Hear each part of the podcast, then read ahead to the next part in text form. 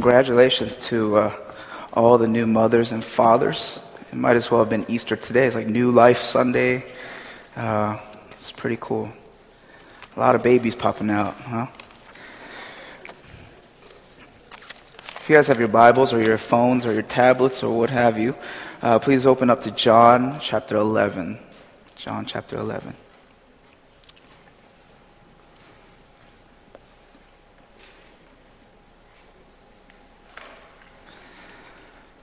Any sports fans in the room? Not too athletic, huh? Uh, any NCAA March Madness fans in the room?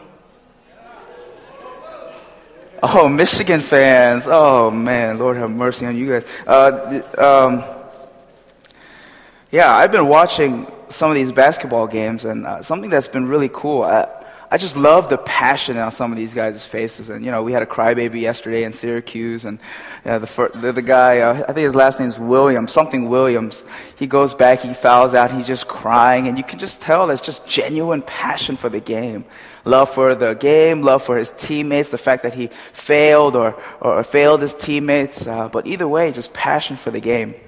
And I realize that in this day and age, in sports, uh, the, the term sports is taken very lightly. You know, there's like arm wrestling, there's bowling. I'm sorry for the avid bowler. It's just weird to me. And I was watching a clip on bowling, actually, PBA championship or something like that, uh, of like 2009.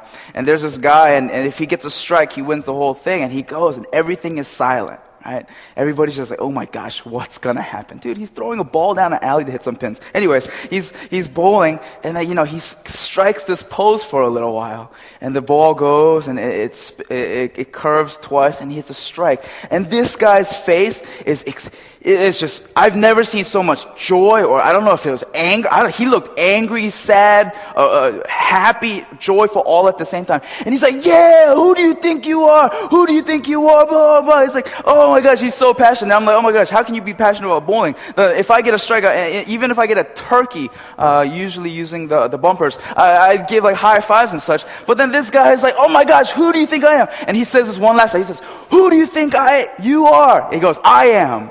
I was like, what? You just declared your divinity. He's like, I am. I was like, this guy's crazy. And also, in college, um, I had a lot of really weird friends. I went to Northwestern, and a lot of weird people flocked there, including myself. Um, and, I, and I was uh, lifting at the gym, and I saw this uh, thick Chinese guy, and you know, he's thick Chinese guy, and he's uh, doing um, he's working out his thighs and he's, you know, doing this machine. What is this called? Tim, what is that called? Squats, right?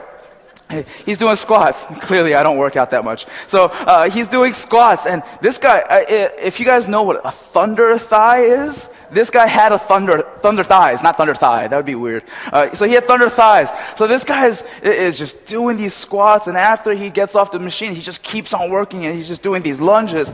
And I was like, oh man, he must be an athlete he didn't look like one, but he must, his legs looked like an athlete's, but he didn't look, anyways. Uh, so I was like, dude, what uh, sport do you play? And he was like, badminton. I was like, what? What's that? I was like, uh, I know what badminton is, but it's usually like in the context of like a picnic and you have a thing, I think, and just like, you know, how can it be that competitive when like the thing floats? Even when you strike it as hard as you can, it's just like, and I'm just like, oh, hey, whatever, man. And I think it's in the Summer Olympics when it came out. Um, uh, I, they were hardcore. That's all I could say. These guys were just like moving and shifting and just you know, doing that. Uh, passion, passion, passion for the sport. I'm sorry to anybody who's a badminton player. Uh, um, and going back to NCAA, one thing that's uh, really cool, I, I love this part and, you know, it's, if it's a close game, all the teammates on the bench, you see them kind of link arms and just kind of hoping and praying, right? And just like, oh my gosh, we're about to win. This is exciting. Let's just stick together as a team and whatever it symbolizes. You see them link arms. Do you guys know what I'm talking about? You know, on the bench, right? They're linking arms. The losing team, however, you see that sometimes. If it's a close game, anybody's ball game, they're just linking arms and hoping and praying something happens, a miracle happens.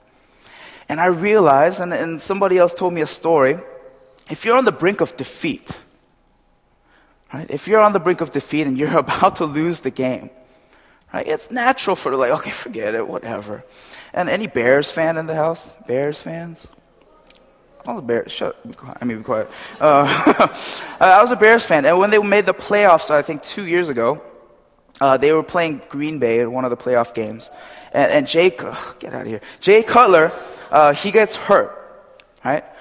He gets hurt, and and you know, he's just, oh man, ah. and this, I don't think it's like because he cared for the team at all. He got a lot better. But he was like, oh my gosh, we're gonna lose. They're, they're up by however many. And it's just like, he's just crybaby and he gets hurt and he just leaves to the locker room. I was like, man, this guy's not a leader. There's no character in that. Right? And oftentimes where we feel like we're on the brink of defeat, we feel like, man, what, what's the point? We give up. It's just like, what, it's useless. It's pointless. There's no reason to fight. Right? And part of me, and what, I'm going to be talking about today, is just this idea of defeat. And, and uh, I'm not going to be talking about defeat, that's very hopeless. But the fact that in Christ, and even in our Christian faith in our lives, we act that way.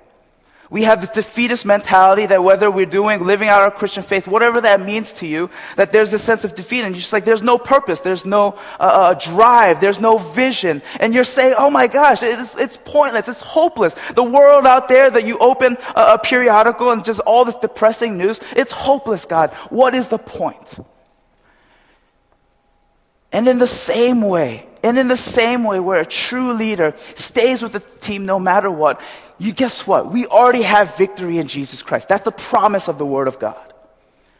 Because of last Sunday, for days like Sunday, we, when we celebrate Easter, the fact that Jesus died and in three days he rose again, we know that we have victory as the church. And when he talk, he's talking to Peter about how the foundations of the church will be founded upon you and the gates of Hades will not overcome it, there's already a statement of victory before even Jesus Christ dies. Because he knows what he's going to do. He's know what, he knows what he's going to do for his church, his bride. He's going to give us victory. So why live in that? And we see in the Gospel of John, he often talks about light. Jesus came as light in a broken world, he came as light in a dark world. And John is, is a gospel of signs. If you've heard of, uh, if you've studied the book, there's seven major signs that, that, that the, the, the gospel writer talks about. And this, what we're talking about, the death of Lazarus and the resurrection of Lazarus, is the last one. And how appropriate it is for Jesus to do this as the last sign his death and resurrection of Lazarus, pointing to what's to come ahead. So let's go into scripture, John chapter 11, verse 1. It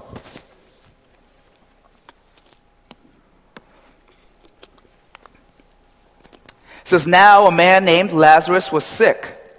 He was from Bethany, the village of Mary and her sister Martha. This Mary, whose brother Lazarus now lay sick, was the same one who poured perfume on the Lord and wiped his feet with her hair. It's going to be chapter 12. And already, if you know the story, just that intimate action of, of Mary, just wiping the feet of Jesus, anointing him as if he, she was uh, uh, anointing uh, the, the, the dead body of a loved one. Right? I was custom back then. You just know right there that this story is just going to be personal to Jesus. And not just because he loved this family because of the death and resurrection. Remember, he knows what's going to happen. He knows what he's about to do. He's omnipotent, he's omniscient, all powerful God. So he knows exactly what's going to happen. So he's thinking in his mind, man, this is such a personal story to Jesus. He loved these people. Over and over, you see that he was the man, Lazarus was somebody that he loved. Mary was somebody that he loved. Martha was somebody that he loved. And as a family, he loved them. But not only that, even in his own personal life, in his own personal mission, we know that this death and resurrection of, of Lazarus is going to be extremely personal and it's going to hit home with him very much so.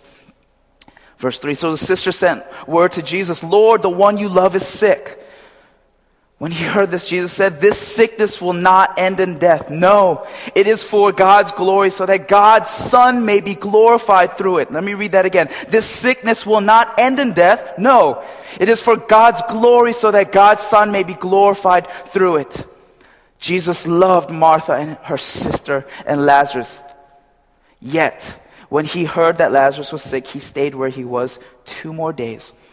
And I think uh, NIV, this is 1984 version. In the new NIV version, and ESV and other translation, it says, So, when he heard that Lazarus was sick, he stayed where he was two more days. When you're using a, ver- a word like yet, it's just like, ah, yet, you know, he still went. It didn't matter. But if you use a word like so, it's like, okay, because he loved her, because of that, he waited. Like, what? So he loved the family, so when he was sick, he just waited? How does that ever make sense? Signs mean a lot of different things to people, right? And in the Gospel of John, signs also means miracles. But miracles is just, you know, if Jesus were to do something, heal the sick, raise the dead, open blinded eyes, and so on and so forth, a miracle is a miracle. Great. Power of God, awesome. But the reason why John uses signs, signs, signs does two things, among many other things, but two main things that I see in, in our Christian faith. Number one, it points to a perfect time. It says right now it's imperfect. There's sickness, there's death, there's blindness, right? So if you're performing a sign or a miracle, a sign points to the fact that right now is imperfect, right? But it points to a greater time. This is a glimpse of heaven. This is a glimpse of what's to come. This is a glimpse of Jesus' perfect rule and reign on this earth. No sickness, no war, no disease, peace. Shalom, peace. So it points to an imperfect now, but a perfect later. Secondly, it points to the person doing the signs. And literally in the original language, signs is somebody, well, it points to the person doing the signs. It, it, it authenticates, it corroborates, it, it, it affirms the person doing the signs. So, keeping these two things in mind, we see very much it's not just a miracle that he performs. That he's saying, this death and resurrection of Lazarus, he's going to die anyways a little bit later. But it is a sign pointing what's to come where there will be no death. It's a sign pointing to what? God's glory. He says, this sickness will not end in death. No, it is for God's glory so that God's Son may be glorified through it.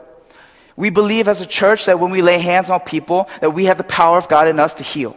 We believe that we, when we lay hands on people, that the Spirit of God will come and give them visions and dreams and prophetic, uh, what have you, right? But I, I, if you do this, please uh, let one of your leaders know. But I, I, doubt as a leader, when you're laying your hands on somebody, you, you pray for them and they're healed or they fall down and the spirit or whatever, they shake. I doubt that you go, pray for you, blah, blah, blah. And then when they're sick, you're like, oh my gosh, whoa. No. Right? Even in that healing, even in the, the way that the Spirit came, it points to a God who desires for Himself to be glorified in that very moment. It points to a time where there will be no sickness, there will be no death. But in this moment, it's a glimpse of what's to come. Friends, Christian life, Christian faith, evangelism, people coming to faith, people coming back to faith, guess what? It's not about you. It's not about the church. It's not about the songs that we sing. It's about God's glory and His desire to glorify His Son.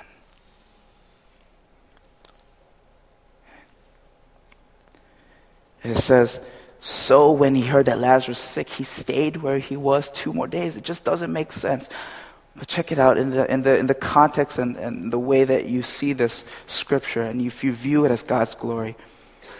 Ancient Jews believed when people died, you know, their spirit would come and just hover over the place, right? And they would look upon this dead person. And, you know, if they choose to do so for whatever reason, you know, after two days, the body starts to stink. But when they, if they were to enter back into that person and live again for whatever reason, right? You know, they would wait for a moment that it, they wouldn't wait for decay. And that's happened. And it was a Jewish myth. And like people resurrected. And I think now in medical terms, it's called, forgive me, doctors, uh, cardiopulmonary resuscitation. Doctors have, uh, you guys heard of something like that? Or did I completely make that up? Did Wikipedia lie to me? Right? It's, it's called the Lazarus syndrome right? And there was, I, I, was reading the Wikipedia article, it's like a 60 year old one, a 61 year old woman was, uh, uh, said that she was dead, uh, and, uh, later they found her alive in the morgue, so she sued, sued the, the hospital. So it happens right? So he waited two days knowing that that was Jewish custom, that was Jewish myth. He waited two days. Right? And if you think about the journey that he had to go to Bethany, and I think it was about a two, three days, a couple days travel, right? That would add a few more days. And this guy would be dead because he would be smelly. Such, he glorified himself. He made sure knowing that he was completely dead. There's no myths about it, there's no legends, there's no uh, coincidences. He would be dead. And Jesus said, I'm doing this. I waited so that. He waited so that he'd be glorified. Verse 7. Then he said to his disciples, Let us go back to Judea. But Rabbi, they said, A short while ago the Jews tried to stone you, and yet you are going back there. Jesus answered, Are there not 12 hours of daylight? A man who walks by day will not stumble, for he sees by this world's light. It is when he walks by night that he stumbles, for he has no light. And once again, I'm going to bring another translation. It says, in another translation, it says, He has no light in him. In him there's no light. Is he talking about if, if, if everything is dark and, and, and, you know, let's talk about sin and the darkness in this world, that he, you know, he carries a lamp and no, he says inside of him there's no light. Inside of him there's no light. After he had said this, he went on to tell them, our friend Lazarus has fallen asleep, but I'm going there to wake him up. His disciples replied, Lord, if he sleeps, he will get better. Jesus had been speaking of his death, but his disciples thought he meant natural sleep. So then he told them plainly, Lazarus is dead. And for your sake, I am glad I was not there, so that you may believe, but let us go to him. Second point it's for your sake God desires to glorify himself. If we believe that the health and wealth and the well being of the church is not about you, but is for God's glory, he glorifies himself. He says, I will be glorified. If you don't worship, the rocks will cry out either way, through nature, through you, through the people that I've chosen to worship me, to be reconciled back to me, I will be glorified. But guess what? My glory, the glory of my Son, is also for your good as well, so that you may see, so that you may believe that I am God and I'm God eternal. When God chooses to display his glory through whatever way in the way that he works in the church, he says, number one, it's for my glory. And number two, it's for your good, it's for your sake. He said to his disciples, I am glad. I am glad I was not there. So, what is he saying? I'm glad that Lazarus died so that I can display my glory for your sake. And, friends, we see just this reoccurring theme in this passage. He waits. And oftentimes we wait on God for certain things. We pray a certain amount and we feel and we expect that God should speak to us. So we wait. On the flip side, we feel like there's no response. God is silent and, and he, he is either ignoring us or just being mean to us or what have you. He says, It's for your good. And do you know, and I heard a pastor preach this, uh, and, and he said this, it really stuck out to me. He says, He would give you, God would give you everything you ask for if you only knew what He knew. He says, Don't you understand this waiting? Don't you understand this thing that you think is silence is for your good? How many of you guys have waited for a prayer and once it finally claimed, you realize, okay, God, you've orchestrated these steps so that, you know, it, it may have seemed like waiting, it, trials and tribulations in my mind, just, uh, just uh, physical, emotional, spiritual, just uh, discomfort and pain. But I see why you made me wait. A lot of us have experienced that in our own personal lives. I understand, God. And what's our response? It's like, oh man, I was so patient. No, because often we weren't. We realize okay, God, you did this. You made me in this waiting period. You waited for Lazarus to for sure die. You waited not just for your glory displayed for, but for our good, you and me. He would give you everything you ask, ask for if you only knew what He knew. God is sovereign. He knows everything that we need, He knows everything we desire. And furthermore, when He was teaching His disciples to pray, He says, God already knows what's going to come from your mouth. He knows. But He desires to glorify Himself. And He says, My glory, your good.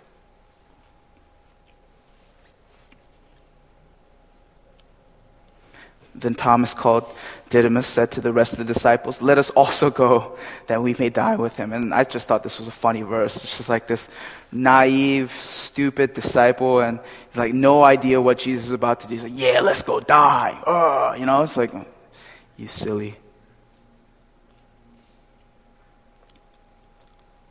Verse 17.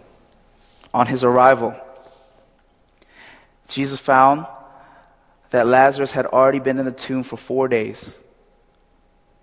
Bethany was less than two miles from Jerusalem, and many Jews had come to Martha and Mary to comfort them in the loss of their brother. When Martha heard that Jesus was coming, she went out to meet him, but Mary stayed at home. Verse 21 Lord, Martha said to Jesus, if you had been here, my brother would not have died. But I know that even now, God will give you whatever you ask. What an amazing display of faith. But you realize, even for Martha, for Mary and Lazarus, faith had its limitations. Right? He was like, If you were here, God, I believe that you could have made him well. And she's kind of concerned. She's like, But I know that even now, God will give you whatever you ask. And we know because in a few verses, in verse 24, Martha answered, I know he will rise again in the resurrection of the last day. She didn't know. She didn't believe. She didn't want to believe. Right? That Jesus could raise Lazarus from the dead. She thought it was impossible.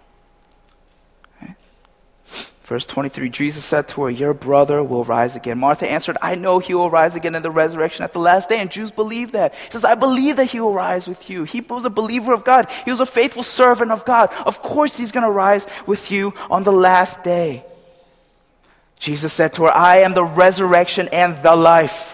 He who believes in me will live even though he dies. And whoever lives and believes in me will never die. And he talks about two things. He talks about, you know, what it seems like immortality. And number two, the afterlife. Right? He who believes in me will live even though he dies. The afterlife, right? After we were resurrected, just like the Jews believe, he will have life. He will be alive. And secondly, if he, and whoever lives, believes in me will never die.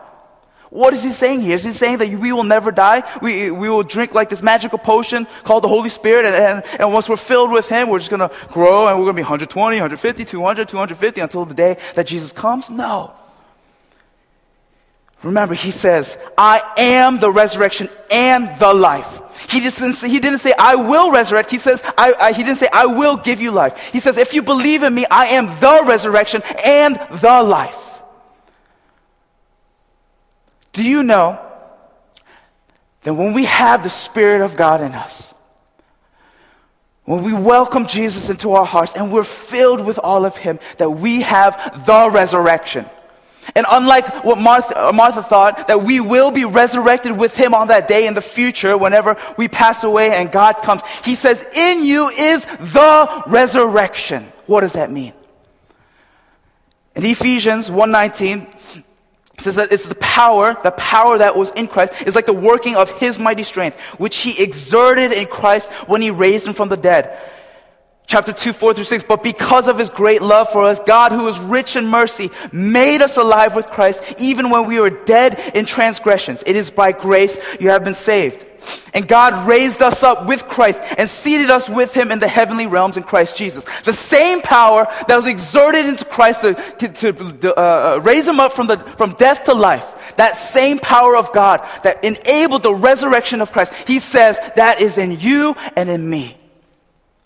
The same power that resurrected Christ is in you and me. We have Jesus in our hearts. Some of us have Jesus, most of us have Jesus in our hearts. He says, You have the resurrection. That same power. He says, He raised us up with Christ. He made us alive with Christ, even when we are dead in transgressions. And to further, just to drive the point home, I am. When God says, Uh, um, send Moses to deliver the, the Israelites out, out of Egypt. He says, Moses, Moses, who, who shall I say that say? He says, I am. I am who I am. It's not a changing statement. He says, I am the bread of life. I am the living water. I am the way, truth, and life. He says, I am the resurrection and the life. The same power that gave you and me victory as the church today, that resurrected Jesus Christ from the grave, is in you and me. Let me ask you what I asked you in the beginning. Why do we live in defeat? Do we believe that the power of God resides within us? Do we believe that the power of God resides in us when we do evangelism, when we come up with these programs to further discipleship? Do we believe that the power of God resides in us when we go out to missions? He says, I am the resurrection and the life. You think about this word life in, in, John chapter 10 when he's talking about the sheep and, and the thief that comes to kill, steal, and destroy. He says, I'm the good shepherd. I've come so that they may have life to the full. He says, That's already in you. Realize it, respond to it, and move in faith.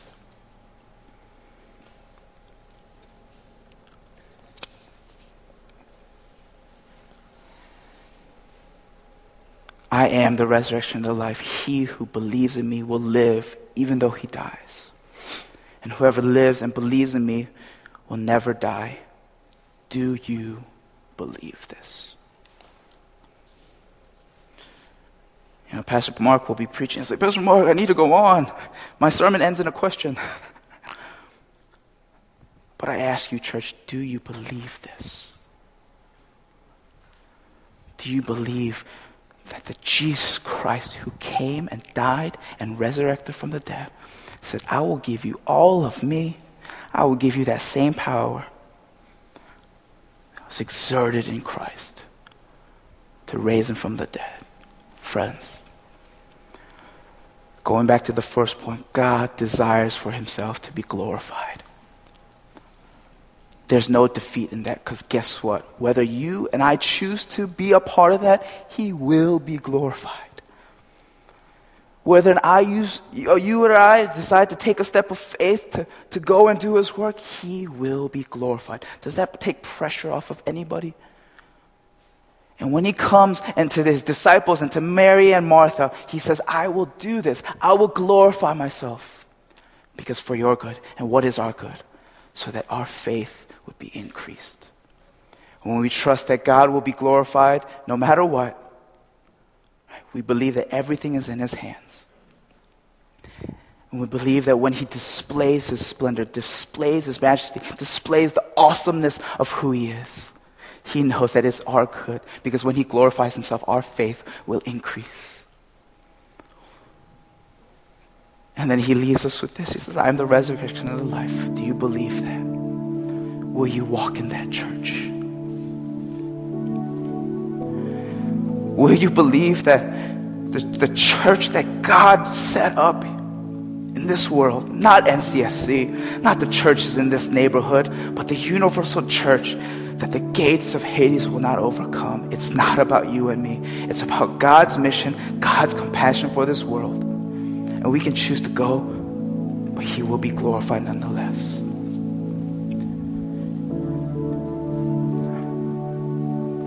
But it comforts me as, as a pastor, it comforts me as somebody who, for the most part, understands the depravity in this world. I cling to the cross and say, God, you promised that the gates of hell won't overcome it. Okay. Okay, Jesus, you died and you rose again. Okay. And you said the resurrection and the life will be within me. Okay. I trust in you. And when you display your glory, I know, I know. When you say, Oh, ye of little faith, I know you're speaking to me, but God, thank you that you will glorify yourself and thank you that you will increase my faith along the way. Thank you, Father God, that you will give me strength.